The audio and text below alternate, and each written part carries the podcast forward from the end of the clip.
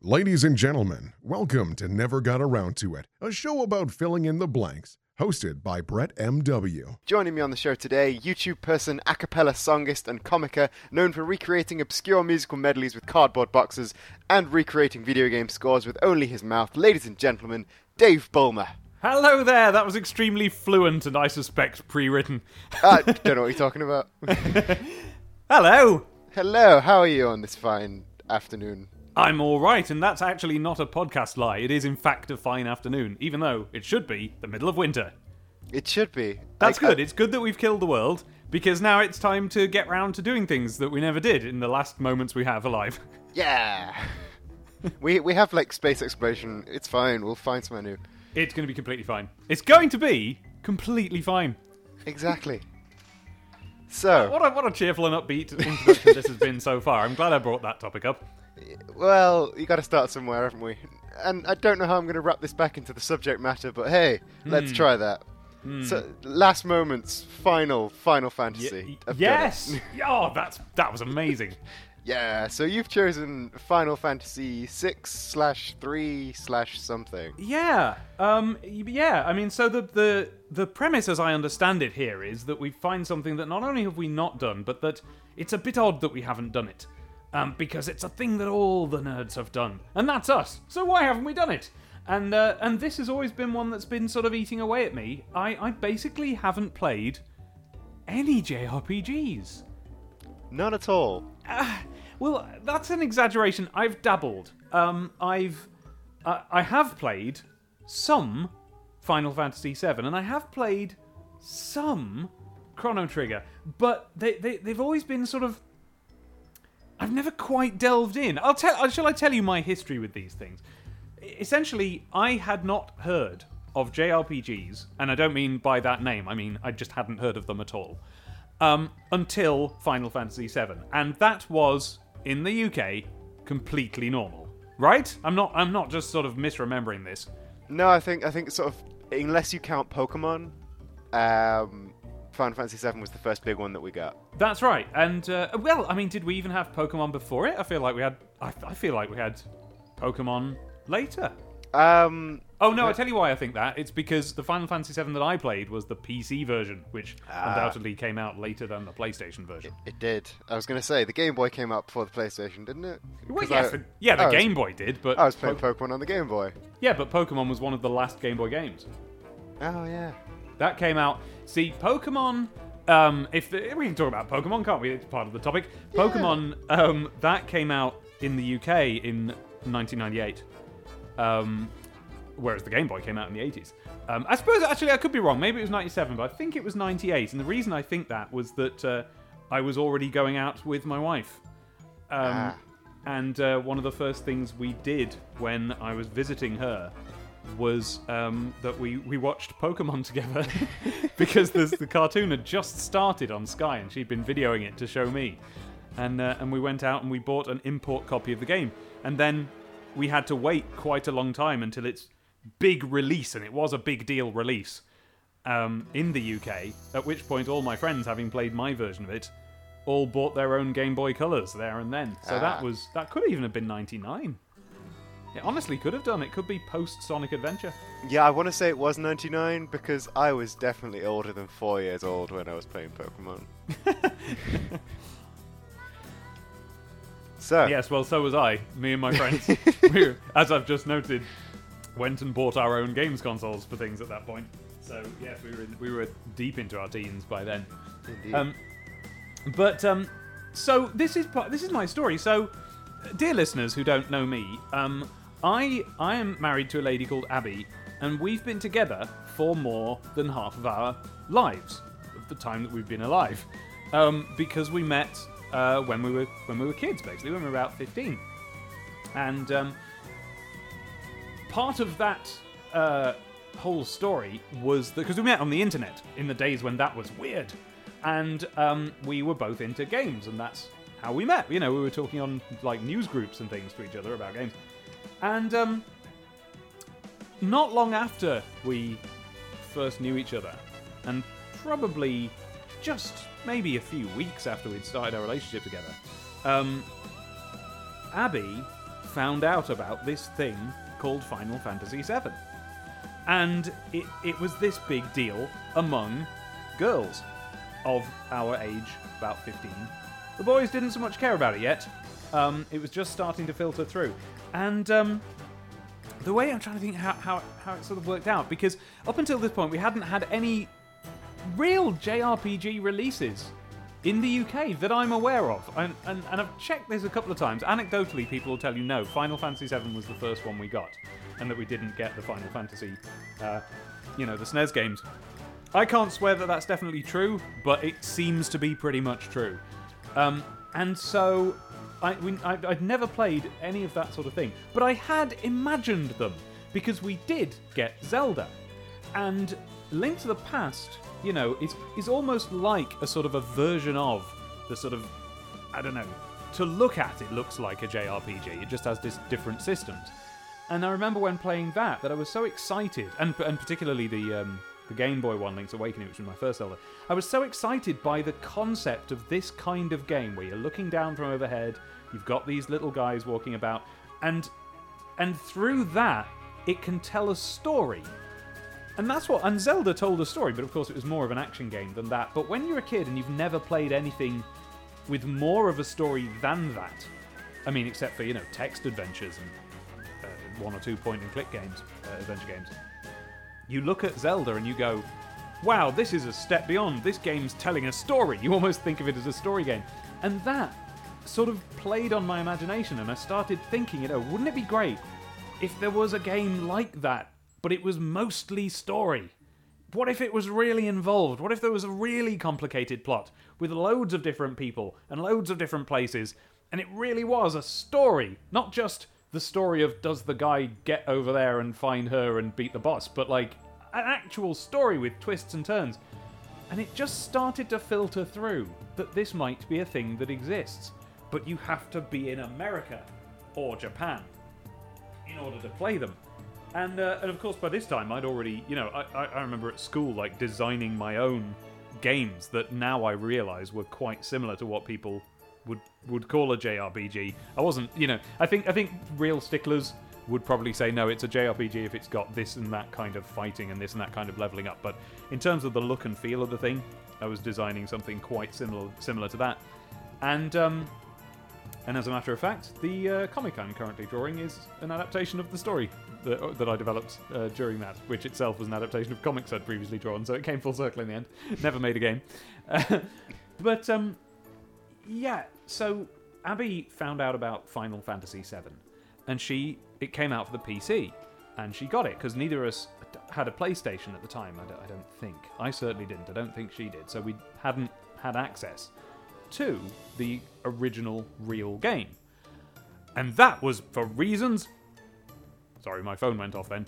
And that was for reasons of prejudice because we were Sega fans. we had not bought a PlayStation because at that time the identity of the PlayStation was as the sort of main rival to the Dreamcast and the thing that would probably make it die. And so we were like, no, boo! PlayStations are bad, and we don't want one.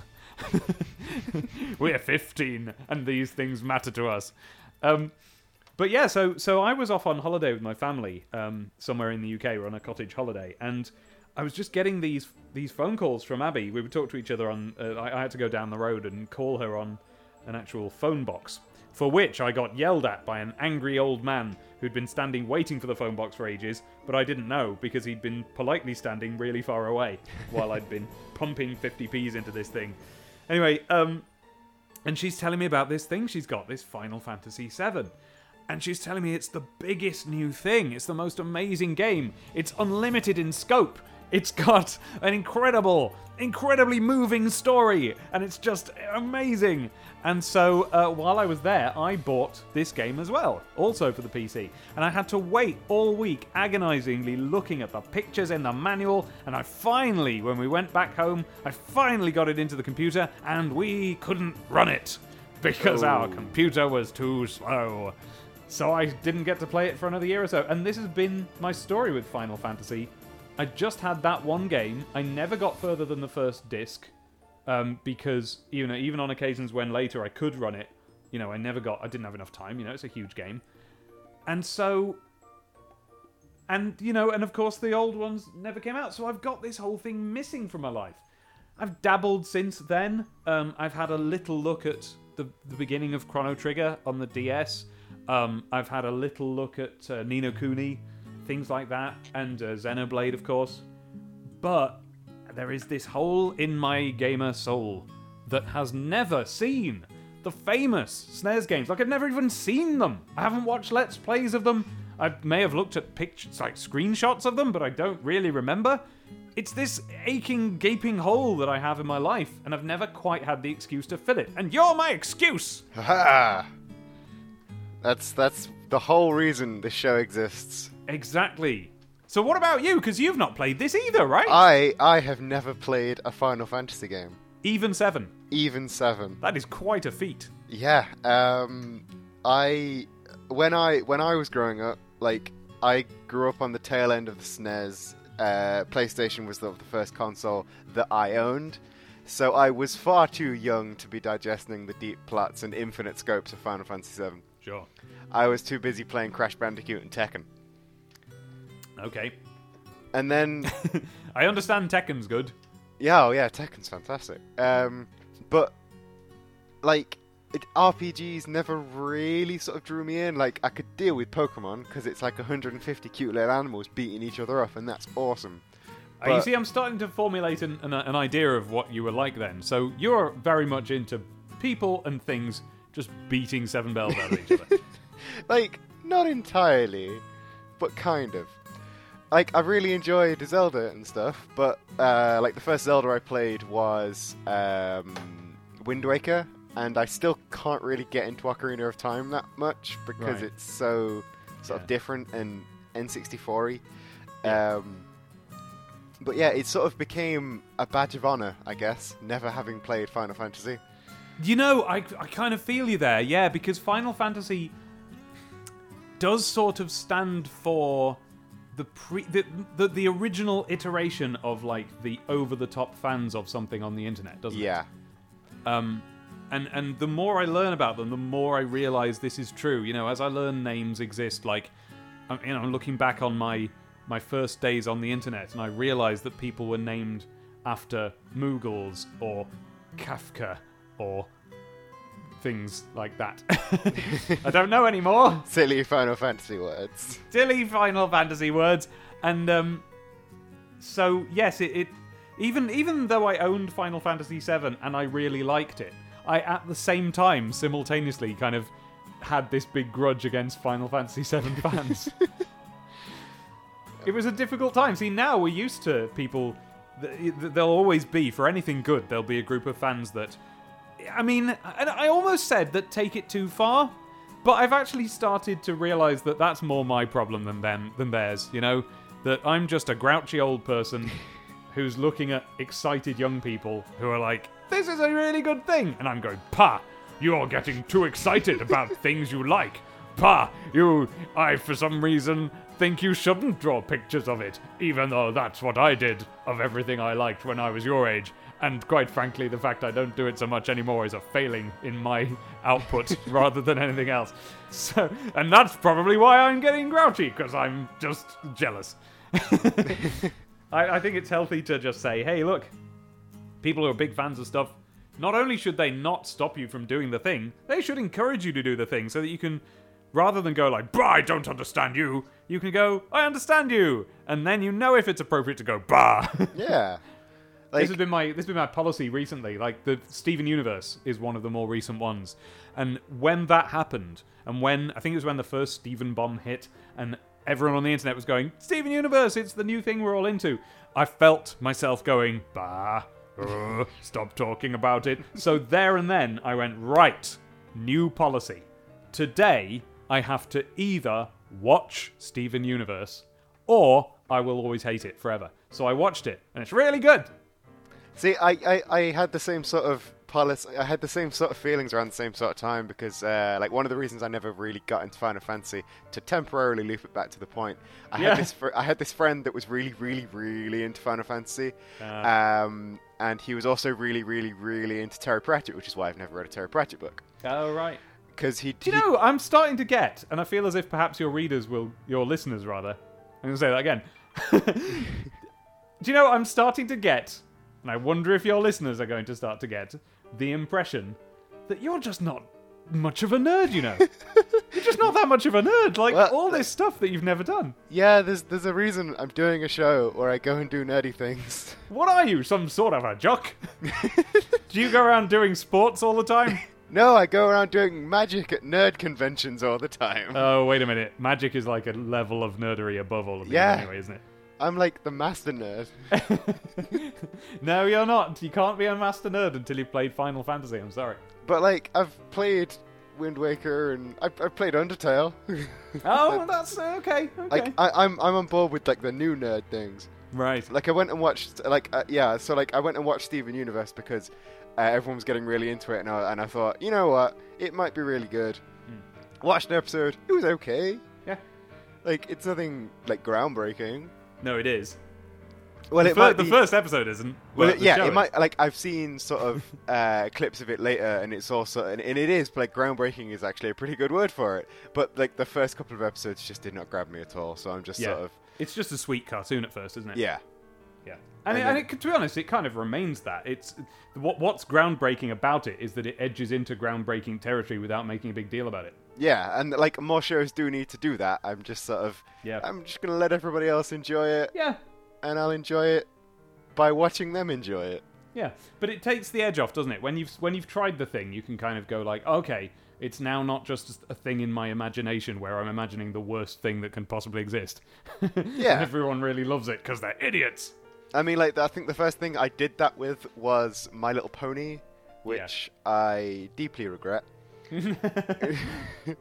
because now YouTube keeps recommending me fan mixes.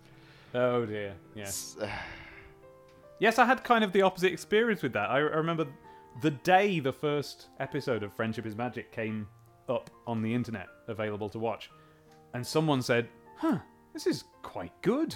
And I went and watched it and went, "Oh, this is quite good." and I, and I I watched the next few episodes and I was like, I, I like this. This is good."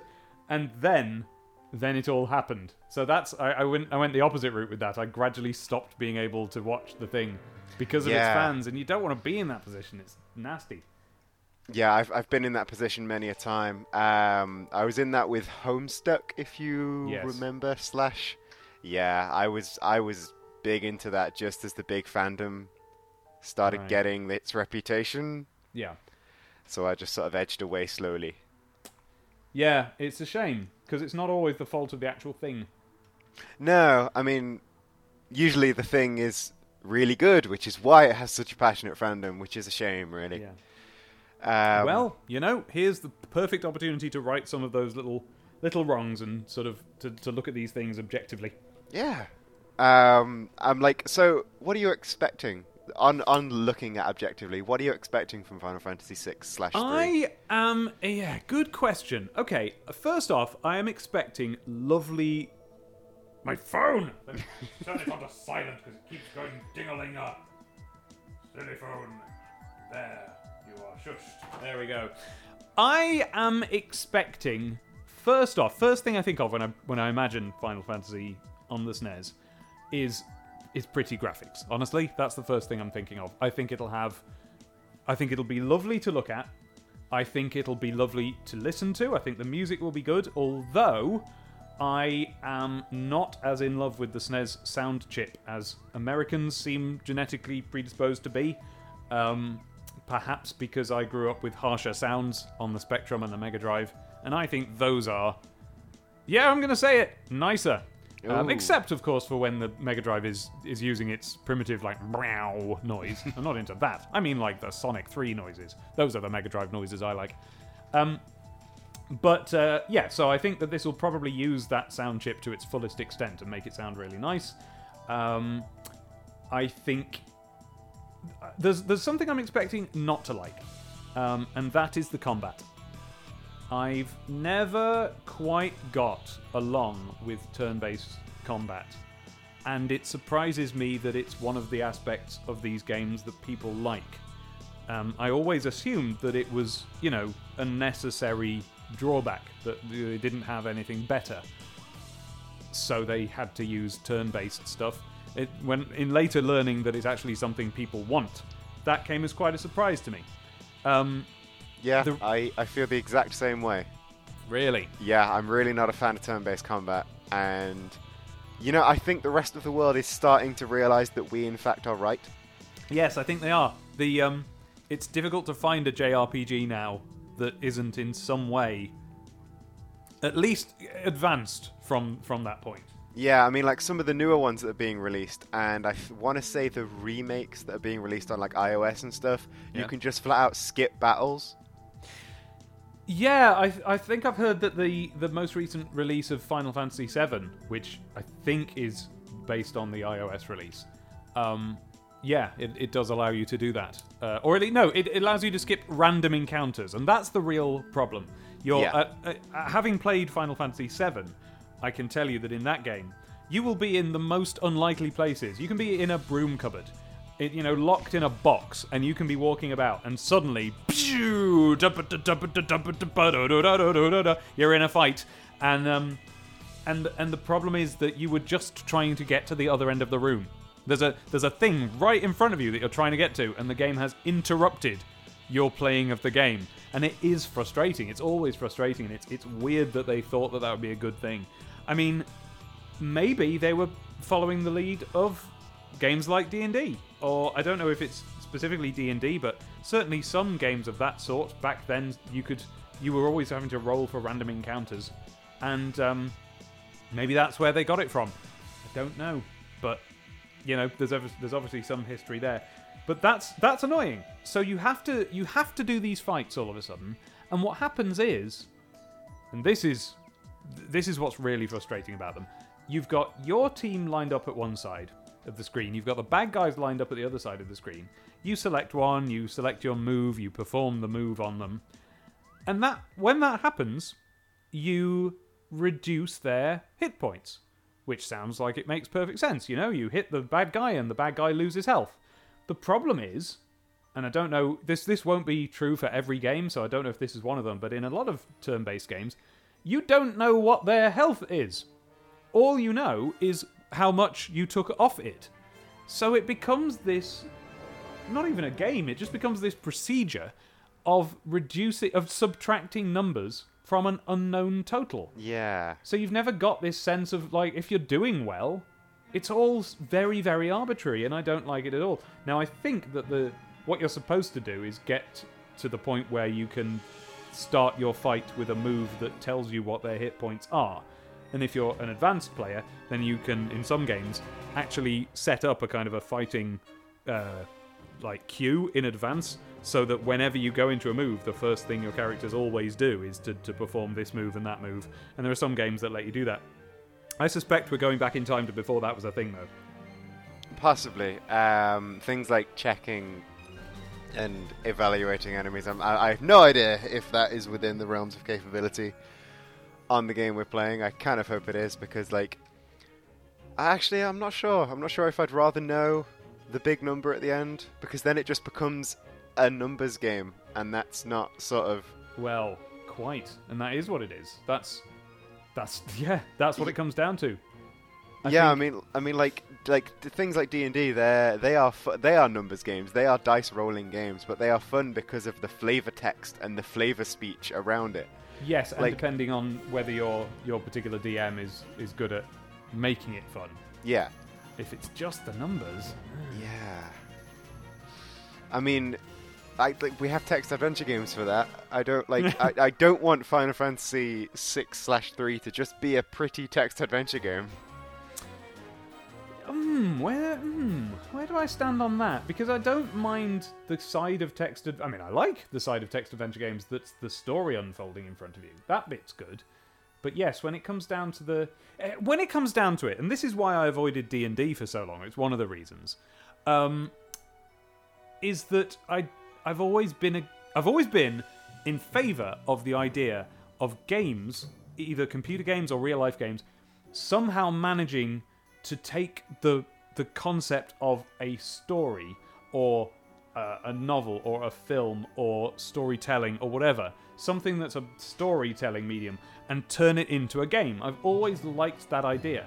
The problem is that what I don't like is when it turns it into you have to do a load of maths.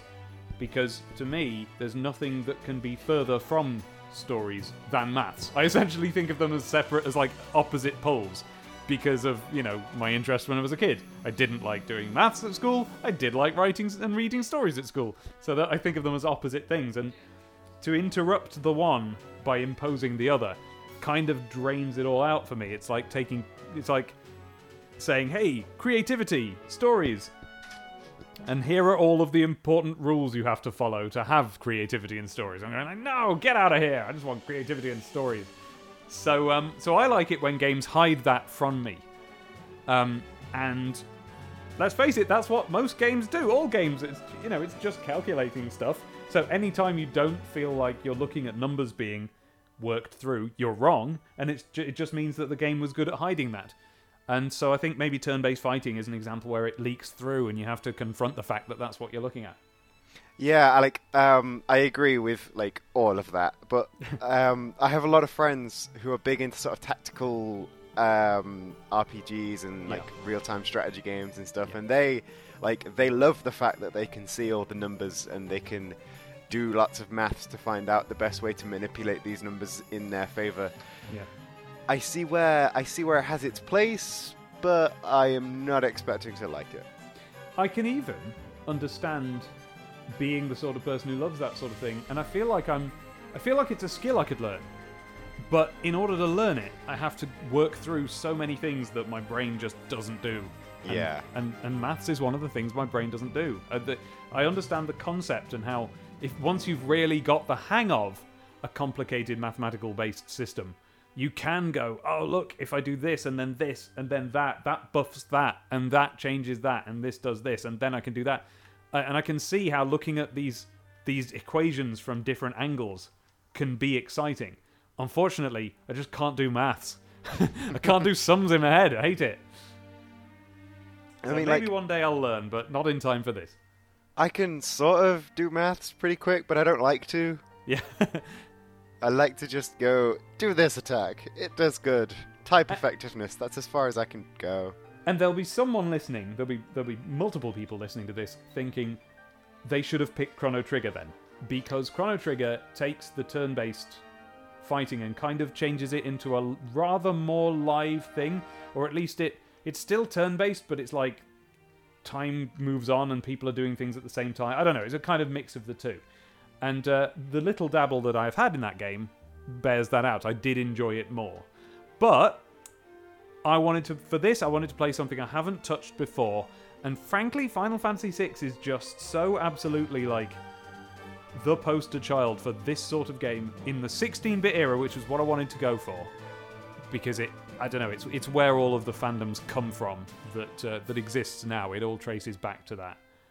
And so that's what I wanted to experience really.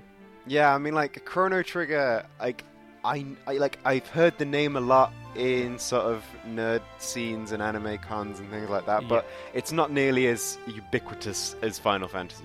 exactly exactly normal people have heard of Final Fantasy Yeah. They might not know what it is, they might not have played one, but they've heard the name. Whereas Chrono Trigger is what you go. I feel like Chrono Trigger is where you go when you feel like you're a connoisseur of Final Fantasy and want to try the, the real stuff, the secret stuff. It is. It is the next level. Yes. Exactly. Yeah. Yeah, I think we've about about covered most of the things in the first segment, and it's only half an hour. Hey! Oh, that was good.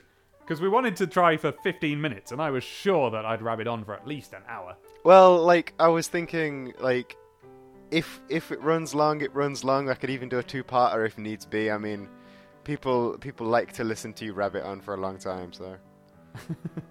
they better, because that's what they get out of me.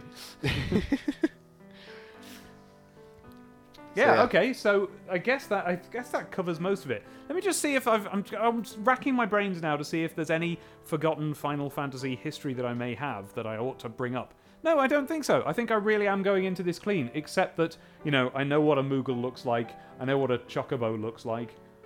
I don't know who the characters are in this game. I don't know No. where it's set. I don't know anything about it. No, I, I, I like I, all the characters I know from Final Fantasy are from all the 3D games. Because that's just the era that I grew up in. Yeah. Like I was a bit too early to know. Like, and of course they never came out here. Um, well, yes. I mean, the, my early days on the internet, thinking back, were were were in 1997. That's when I got online, and so that was the tail end. That was when Final Fantasy VII came out, I think. And the interesting thing about Final Fantasy VII is that I, I haven't really researched this, but I feel like research could be done. It was almost like anime wasn't wasn't a thing. It existed, people liked it, I liked it, but we didn't call it anime yet, and we didn't. It didn't bother us that it came from Japan, right?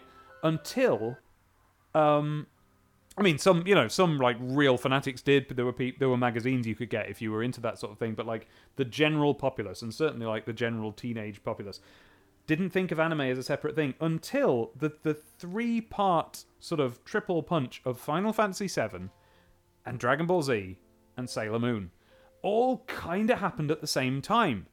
And those three like angles of fandom kind of blended together. And so like Final Fantasy VII was essentially like all of that anime stuff that the that the generally speaking the boys were getting from Dragon Ball Z and the girls were getting from Sailor Moon. Of course there was crossover, but that, that's generally where it seemed to come from. Um, Final Fantasy VII appealed to both those crowds, and it had all that stuff in it, and it just sort of it, it was just the perfect thing at the perfect time to turn Japanese media in general into something that internet people wanted. And I've experienced that. So let's go back a bit. Let's go back a step before that happened. I feel like we're stepping into a world where just the the West's approach to stuff Japan made was markedly different. Yeah, we knew it was from Japan, but we just we just accepted it as part of the stuff. I watched Japanese cartoons and thought of them as no different from Duckula. You know, just British things, American things. It was all just games, it was all just cartoons until later when we decided to start separating them out in our minds. So be interesting for me to kind of step back into a time where people didn't quite know everything about what they were being given. You know, there there were people who played all the way through Final Fantasy without realizing that it wasn't called Final Fantasy 3 originally. yeah. Um, If I'm getting my numbers right, I think that's the one we're talking about. I think American Final Fantasy 3 was in Japan the sixth Final I- Fantasy. Yeah, I want to say it was. Um, And it is that Japanese sixth one that we're trying to play. yes. Wow, they made it difficult. Yeah, it's yeah. Like, I, I, I, I'm kind of thankful that we got none of them released over here until 7 because I, I imagine it would have only gotten more difficult to figure out which one was which. Yeah, possibly. Because often games would have come out in the UK with different names again from like the American release. I'm sure there are more. I'm sure there are more intelligent examples, but the one that's springing to mind right now is Flickies' Island, Sonic 3D, known as Sonic 3D Blast over in America. Oh, is that what Sonic 3D Blast was? My other half bought that on Steam, and I was like, I've never heard of that. See, I think that's about it. I think I think we're about done. I think so. We ought to sort of get on with it, really, shouldn't we? And sort of dive into this this wonderful world of whatever it is a wonderful world of. I actually don't know. JRPGs before JRPGs were a thing. Well, before they were a thing in our lives, anyway. They were a thing in Americans' lives. That's what we're doing. We're delving into the world of America. Oh no! Don't say it like that. I know. Uh, no, no, no. It's okay. This was an, this was the America that was still exciting. Do you remember when we were kids and America was really exciting? Do you remember? Did you? Was, was it in your day? Hey, oh yeah, because like that's where all the good TV and stuff came from. Exactly. That these days, if something's on TV in America, you can immediately watch it because of the internet, or watch it a couple of weeks later because of just that's the way it, the way it is. But when we were kids, you had to wait years. Yeah. Actual years. Here is an experience that I went through. I was a massive Power Rangers fan, and I had a friend who went to America and he came back from America. And you know when kids did that and they would just lie about stuff, and your automatic response to people's stories would be to not believe them? Oh yeah. Well, he started telling me that there was a white ranger in America, a Power Ranger. And he started telling me all this stuff. Yeah, you can get toys of the White Ranger. He's got a robot tiger and he's got a he's got gold on his mask. And I didn't believe it for a minute. And he's got the Green Ranger's shoulder thing, except it's for a White Ranger. And I'm just going, "No, you're lying. You're making it up." But I wanted it to be true. And then then they released a, a single, which was a, a remix of the Power Rangers theme tune, and I think it became Christmas number one. And that at the at the end of that, as the music faded out, it just for some reason there was this little skit where it cut to Alpha saying, Zordon, what's that on the viewing globe? and Zordon went, That is the future you're seeing, Alpha. That is the White Ranger. and I couldn't believe it. He'd been telling the truth all along. And he had. He had been telling the truth. And that's that's how that's how separate our worlds were in those days. It was a couple of years until the White Ranger came on TV. And that could happen in those days. I remember I remember uh, Aladdin, Disney's Aladdin, not knowing it was ev- it even existed and but my friend had been to Disneyland and he came back and he was telling me about how they had Aladdin, they had Disney's Aladdin there, whereas we were just getting Beauty and the Beast on video, and that was the previous film. Oh, different time. but in those days, yeah, we thought of America as this this exciting land that's like two years in the future, and you can all the toys there are amazing, and the ones that are the same are like better versions of the same ones and it's all just great. And they have amazing sweets there. They have grape flavored sweets in America. Do you know that? Grape flavored sweets. They're grape flavored nerds in America. I swear to you. Honestly, the weirdest place in the world. Super futuristic space town. And that, that's where we're going because those kids got to play Final Fantasy III bracket 6. Those see they they were thinking about Japan in the terms that we thought that we thought about America probably. Yeah, yeah. I think that about sums it up. And then kids in Japan were just going do do do do do. Everything in our world is great uh, when Yeah, it comes to media. But actually, there's probably all sorts of bad things to make up for it. But in terms of media, do do do, our lives are great. And on that note, let's delve into this world. Let's do it. Transition noises. I don't know why that's a transition. Transitioning squids. Well, guys, um, that was part one. I don't really know what to say. Um, if you know anything about Demon Tomato Dave, he he tends to go on a bit. So I thought, you know, in in style, in homage, and I don't know what I'm trying to say. I didn't cut a lot out of it because that's not how he does his thing. And you know, he was telling some nice anecdotes. I thought he'd just let him get on with it. So what I'm going to do is I'm going to split this up, and you can listen to part one today, and I'll release part two tomorrow. How does that sound? Good. Okay. Awesome. We're all on the same page.